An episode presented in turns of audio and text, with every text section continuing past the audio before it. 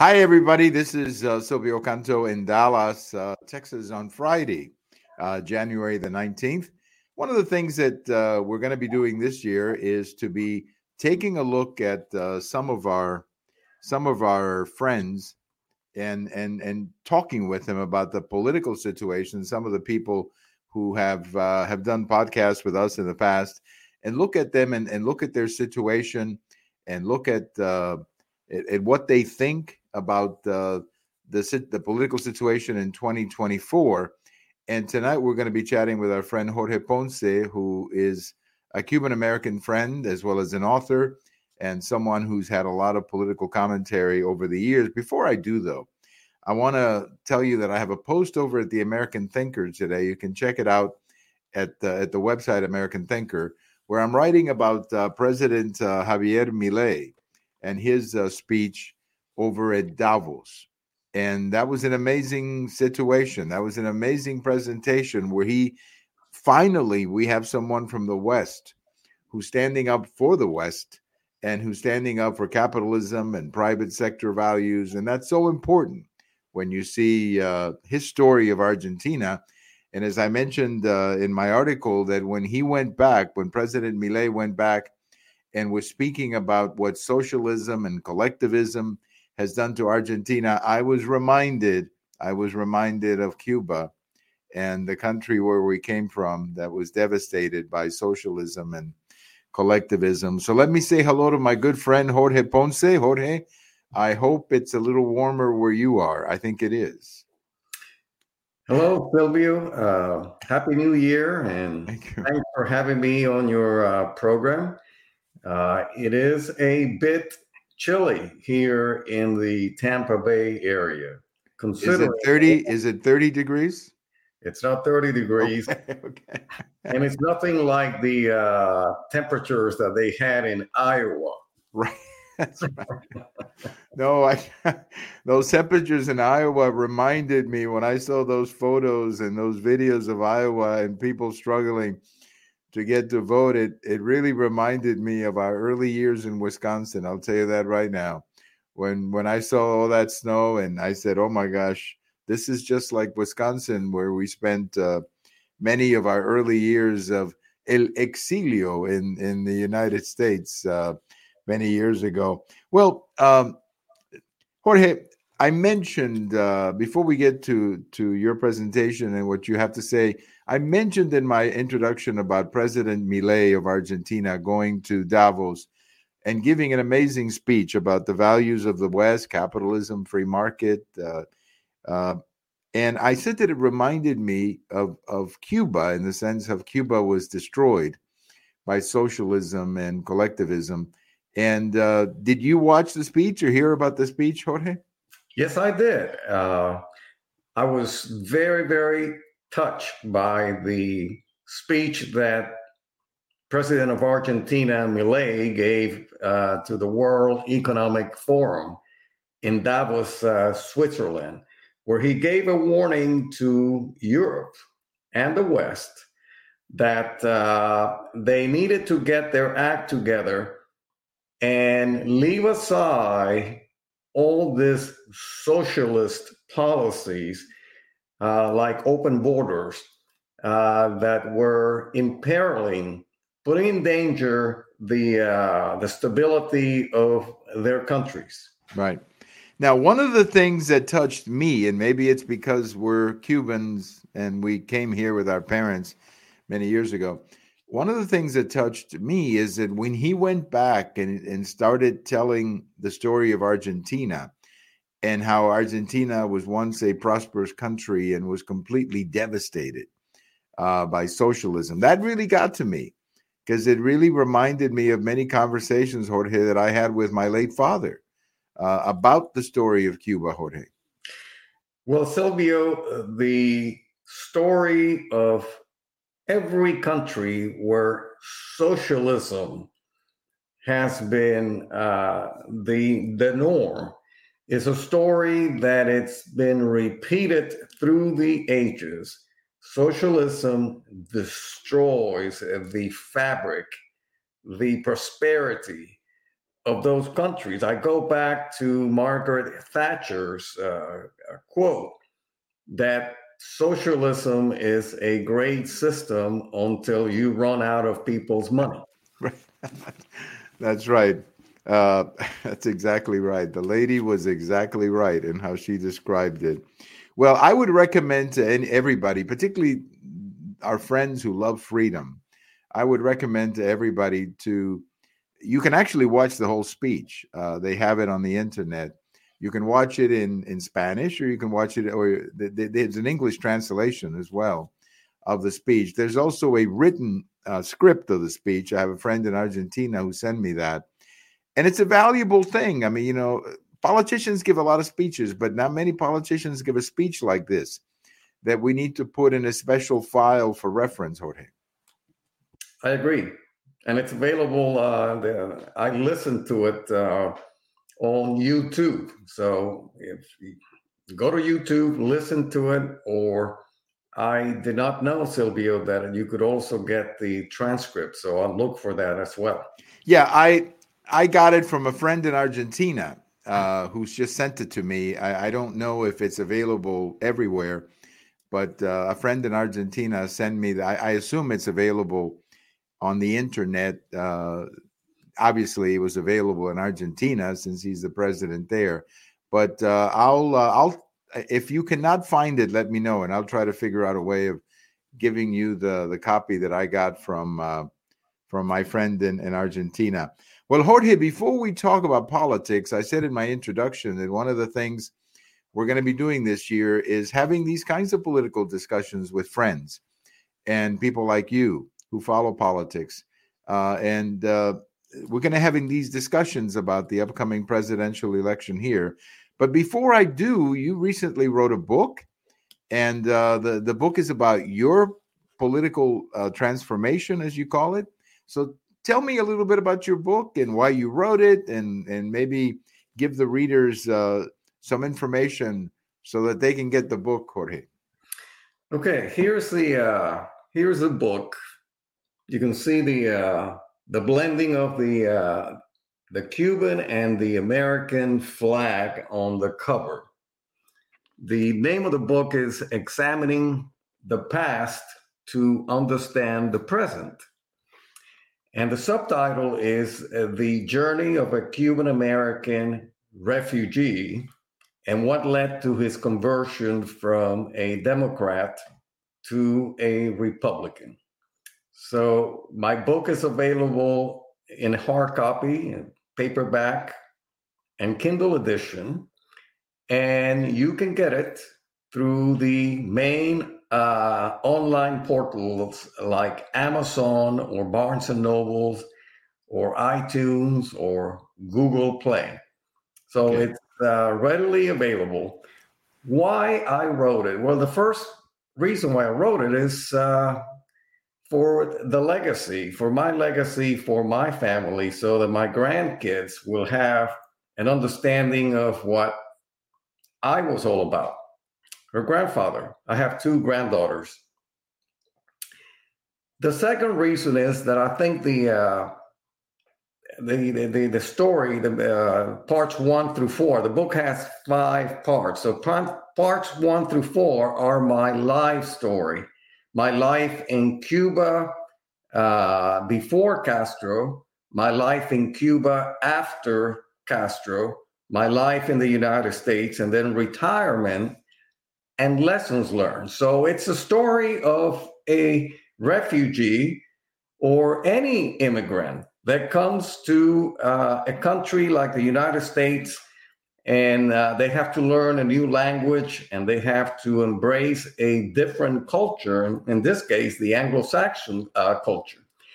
And the, uh, the battles that and the challenges that we had to face, as well as the victories in the greatest country in the world, the beacon of freedom and liberty. So, uh, you know, parts one through four, I narrate the struggles, but in the land of opportunity. So it's uh, it's a happy ending uh, at the end of that.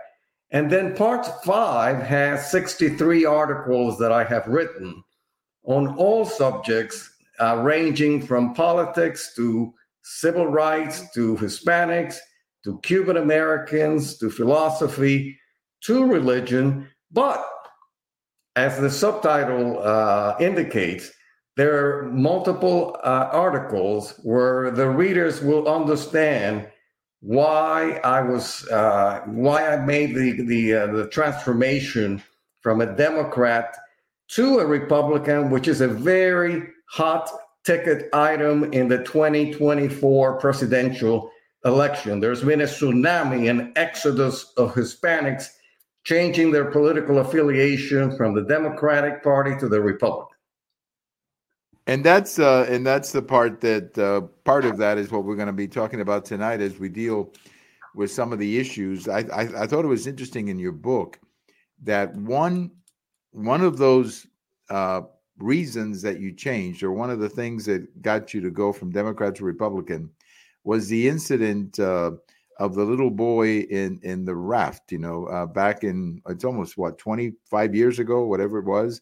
Uh, the little boy Gonzalez, who who was picked up uh, on on on on the raft and then was in Miami and then eventually was returned to Cuba. I thought that was uh, for many Cubans like ourselves that was a, a real turning point. I thought, and and because it almost brought back the Cuban experience uh, to many of us. I thought of another interesting point that you made in your book was when how you really maybe the the last straw in your case was when President uh, Obama opened up Cuba without getting anything back. I mean, it was basically, you know, we're going to open the embassy. We're going to go, you know, we're going to be, everything will be normal and we're not expecting you to give up anything. And that was such a, an insult, I think, to not just to you and me living up here, but I think to political prisoners and people in Cuba, Jorge.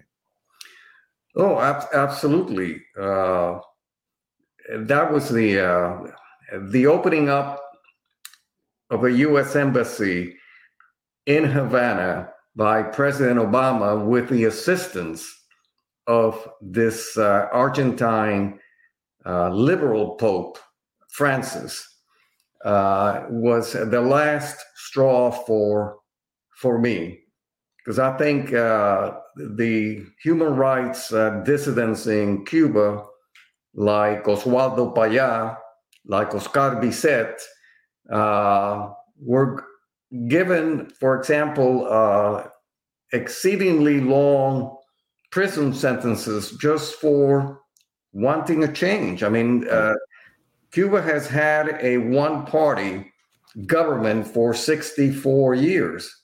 So it is not unreasonable uh, to for uh, some Cuban uh, civil rights dissidents to ask for change. Right. And after all, that's what Obama was all about. Right. Obama's uh, motto uh, uh, uh was uh, hope and change. That's right. So that's exactly right, and and that was his whole motto: hope and change. Well, yeah. that did not happen in Cuba. So rather uh, than reaching out to the the the human rights dissidents, he ignored them right completely, and and I thought that was unreasonable. And by the way, you know, I mentioned Oswaldo Paya Oswaldo Paya uh, was uh, died under very suspicious circumstances uh, in Cuba. He was a, a, civil rights champion that wanted democratic change for his country. That's right. That's right. But anyway, so we recommend the book. I think you you get to see this development of a political not not not necessarily from party to party, but an under an understanding of why you know, you are now uh, a Republican. Well, let's talk about 2024. 2024, that's the year of this election. And it looks by all accounts, if you look at all the polling data and if you look at what the experts, so-called experts are saying, that the the stars are you know, for President Trump or for President Trump to return to the White House. The stars are aligning for him to do that. And I have two reasons, or I believe there are two reasons why that's happening. Uh, the first one is that when you compare the Trump presidency to the Biden presidency, Trump looks better all the time. I mean, the results are there. Whether it's uh, inflation, the cost of living, I mean, the border, the world situation. I mean, clearly there's there's a tangible difference between uh, the results that we were getting under President Trump and the results that we are getting now. So I think that's a big factor. People are looking at the comparison and they're going, you know, we were better off before. I think it was the CEO of a major bank who just said this in the last couple of days. I, I don't remember his name right now, but who basically told the Democrats, look, you know, Trump got it right when it came to NATO. He got it right when it came to immigration, and he gave us a pretty good economy. So I think results are driving that first part. The second uh, reason why I believe, Jorge, that the stars are aligning for him is that I think the Democrats made a big blunder in overdoing this litigation thing. Uh, had they simply focused on one thing, maybe the documents or one, but it seems like every Democrat wanted to sue Trump. And, you know, it's like if it's on Monday, it's this one. If it's on Tuesday, is this one. And pretty soon you get to the point you can't even keep track of all of the cases that are that are against them. And I think they've overkilled. They overreached, as they say. And I think a lot of Americans, I'll, I'll, I'll, I'll finish and I'll give you a chance in a second. But I have a friend of mine who goes, he and I go back to high school. He and I were always in different political corners. He was a Democrat, I'm a Republican. And uh, he said something to me a few weeks ago. He says, "You know, I I would rather defeat uh, I would rather defeat Trump in the ballot box. I don't want to destroy the country in order to destroy Trump." And I think a lot of Americans are sensing that the Democrats want to destroy the country, destroy our traditions just to get Trump. And I think it's backfiring on them. So forgive me for my long uh, presentation there, but that's kind of how I see it. The the economy was better, and the litigation has been a lot of overreach, Jorge. I think that the Democrats have tried very, very hard to invoke a clause of the 14th Amendment uh, to deny uh, Donald Trump to be reelected to a second term. And they're using this clause in the 14th Amendment because they allege that the January 6th riots were an insurrection. Uh, and, you know, the, the, the, vast majority of Americans realize that, A, uh, uh, Trump has never been charged with an insurrection. Uh, there were no casualties from the protesters uh, on January 6th. As a matter of fact, the only casualty was a protester who was killed by a Capitol police officer. So they they see the uh, uh, the bogus claims that the Democrats are making, and even more damaging to them. What they are trying to do is prevent the voters from electing their candidate of choice at the ballot box, and they're using the courts. And uh,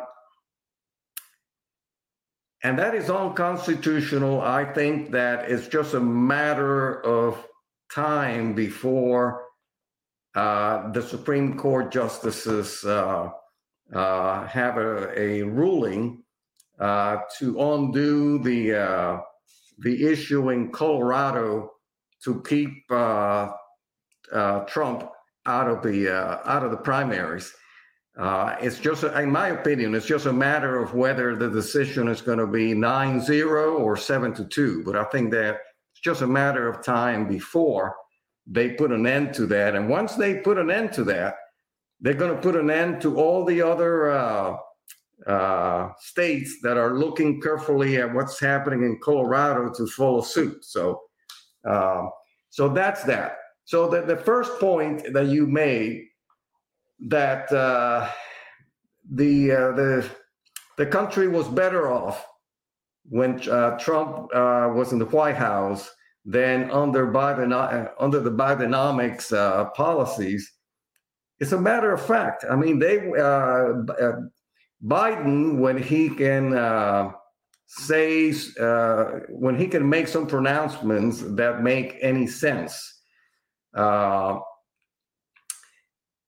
they, they they don't resonate with the uh, with the American uh, with Americans because they you know all they have to do is when they go to the supermarket when they uh, when they go to the gas station to put uh, uh, to fill up the tank of their car or their cars uh, when they try to refinance their house or buy a new house I mean, these are things that uh, you know you can you you can't you can't fake the funk. they they they see the the negative impact that they have that these things have on their salaries, and so you know you have uh, African American uh, radio hosts like uh, this guy. I think his name is Charlamagne. Charlamagne and uh, Charlamagne said on his radio show not too long ago that uh, that he was really sorry that he asked his uh, his listeners to vote for the Biden uh, uh, Harris ticket right. because he they have not delivered.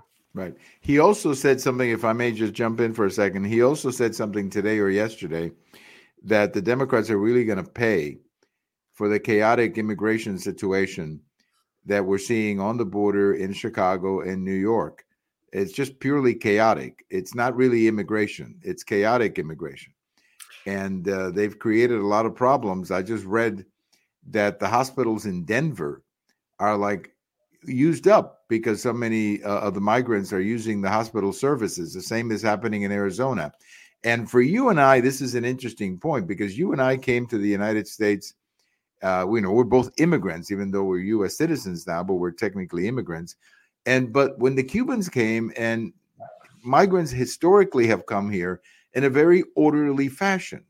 So yes, you come in, but you don't have this rush. I know there was the incident of Mariel in April of 1980, but that was a small part of the whole uh, Cuban immigration.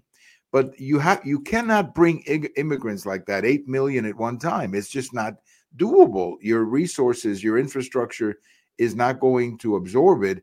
And you're seeing it in Chicago and New York and Denver and other places.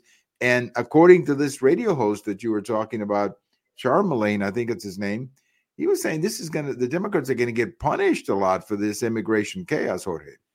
Absolutely.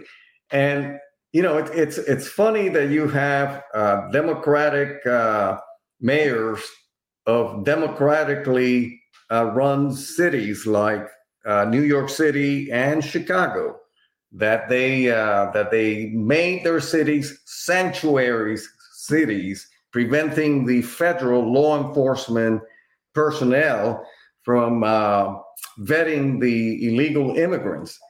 And they thought that this was very humane. And by the way, you know, I have to also emphasize that the uh, the Catholic uh, most Catholic uh, churches through their Catholic charities are also helping out uh, with uh, the illegal uh, immigrants, giving them all kinds of help, and and now they realize that this was a big mistake that they cannot their budgets cannot tolerate the the expense of all this uh, massive uh, influx of people. That's right. You just simply cannot handle six or seven million people coming into your country, and not just in a chaotic way, but more than that, they're, they're coming in entirely different than you and I came in. When you and I came in, uh, I'm sure it was the same way with your father. Your father could work within a couple of days that we were in because we were coming in under a process that gave us the opportunity to be here legally. And, you know, my father could work the next day or the day after. He had the papers to do that. But now we're bringing in people on on on the basis that they're going to meet with a judge in 5 years and 6 years or whatever the time is. What are these people going to do for for the time they're waiting for the judge? Well, I guess they're going to have to work under the table. They're going to have to depend on public services And that's not smart, Jorge. That is simply not fair on not just the legal immigrants, but also the citizens of the country who obviously have limited resources, Jorge. Not only that, but you know, getting back to uh, why uh, why we think that President uh, that that Donald Trump has a great uh, probability of getting elected to a second term. There's no American citizen is going to tolerate that their tax revenues are going to give preferential treatment to illegal immigrants over the legal citizens of this country. So when you have a school where they have sent the students to work, I mean, they have sent the students to study online at their homes so that the school can be used as a haven to house illegal immigrants. That doesn't go too well. No, that doesn't go well at all. In fact, that was a disaster politically uh, for whoever made that call uh, in New York. And but the even though it was only a one day thing, I think they went back to to school the next day. It was just the whole thing was so poorly so poorly managed. Well, let me get to another point because the time is flying, and that is the Hispanic vote.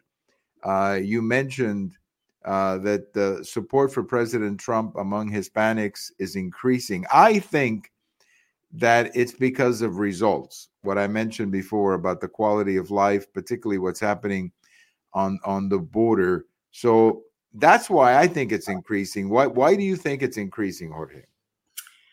Well, I think that the uh, Republican Party shares a lot of the values that Hispanics have. I mean, the values of faith, family, freedom, and work. Uh, today's Democrats shy away from those principles. For example, today's Democrats have no use, or, well, let, let me rephrase that so I don't get in trouble. Uh, today's Democrats uh, have, uh, you, we have seen the FBI uh, try to uh, infiltrate uh, Catholic ch- uh, Church in Richmond, Virginia, because they think that traditionalist uh, Catholics, those who uh, those who listen to the traditional mass in Latin, could be troublemakers. So Hispanics as a whole, you know, are very religious, and and in particular, the Catholic uh, religion uh, is probably uh, the number one uh, religion in uh, Hispanic country. So the fact that the Democrats are going after Catholics, that means that hey, they're not going to stay with the Democrats the fact that the re- the main reasons why this uh, Hispanic immigrants have fled their countries is because they don't feel secure. Right. And the Democrats are trying to defund the police, which makes their cities less safe. So right. that's another reason why. Right. Well, and, and and you remember when we had those riots back in the summer of 2020, many of the businesses that were burned down in, in whether it was Chicago, Minneapolis, or wherever were actually Hispanic owned businesses. Um, I mean, there was a huge uproar in Chicago where several of the of the city council, Hispanic city council members in Chicago were furious because they were saying, you know, you're burning down our businesses or you're tolerating burning down our businesses uh, and you're discouraging people from investing in our communities when you tolerate uh, that kind of of criminal behavior. So you're exactly right about the the the insecurity, and I also think that's another issue that is going to hurt the Democrats. This whole question of insecurity, uh, what's happening in these major cities, um, you know, it's just absolutely. Uh, you have situations right now, and I'll just give you another quick example. Um, most of the border patrol agents that we have down here on the border are actually Hispanics. Most of them are Mexican American Hispanics who've lived in that area for a long time. And you remember a few months back or about a year ago when those Border Patrol agents on horses were being accused of whipping immigrants when in fact they didn't do that. The film clearly showed that they didn't do that. Uh, so you know, I, I I just think that there's this tendency to go after law enforcement, not realizing how important and how proud the community is of the men and women who wear the uniform, Jorge. Well, and that incident with the uh, Border Patrol agents that uh, the Biden administration accused of uh, uh using their whips against the uh, the immigrants, as you indicated, was false, and the fake news media did not issue an apology. Neither did neither did the uh, the Biden administration. The other thing is that the Democrats are trying to mess with the Spanish language, so they want to change uh, our words to something like Latin X. Right. hey, please don't even try it because uh, we're very proud to call ourselves Latinos and Latinas, Hispanos and Hispanas. Right. And anyone yeah. who thinks that they can use the Latin X is out of his mind. That's right. That's right. Yeah, because stay away from that. That's not a good way of making friends uh, in the Hispanic uh, community. Well, Jorge, we're just about out of time, and I want to thank you so much for for sharing your thoughts. We'll do it again. It's going to be a long campaign. So maybe uh, in a few months we'll we'll take stock again of where we are. But show me that book again so that people can can see that book. And uh, we recommend the book and uh, check it out. And uh, you're going to learn not just a little bit about Jorge and his his life coming to the United States, but his uh, his political thinking, his political thinking uh, over the years. So Jorge, okay, I see it right now. okay, very good you know, you, you, you want to show a little bit of you and a little bit of the book so that people can. yeah, there you go. There you go. That's good. That's a good. That's a good shot. Take a take a shot of that and show it to your wife uh, of that uh, of that photo. But I want to thank you so much for sharing your time with us tonight, and it's always a great pleasure to say hello to you and to hear your thoughts. And uh, we will do it again. We will do it again uh, sometime down the road, Jorge. And good luck with the book. Thank you, Silvio. All right. Our good friend, uh, Jorge Ponce. Uh, Jorge um, has been a friend of our show for, my goodness, over 10 years. And we've done a few broadcasts over the over the years. And, uh, you know, he will be one of the many voices that uh, we will hear uh, in 2024 uh, talking about this election, and especially this conversation about the Hispanic vote, Uh, how the Hispanic vote uh, could very well be a big factor in the, in the election of, uh, or or I, I, guess not election. This would almost be like his return to the White House. That's uh, more or less, uh, I guess that's what they call it, because he was already elected. So this wouldn't be an election. This would be more like a return uh, to the White House uh, in 2024. Thank you for listening. This is Silvio Canto in Dallas, and we'll talk to you later. Have a great weekend, everybody.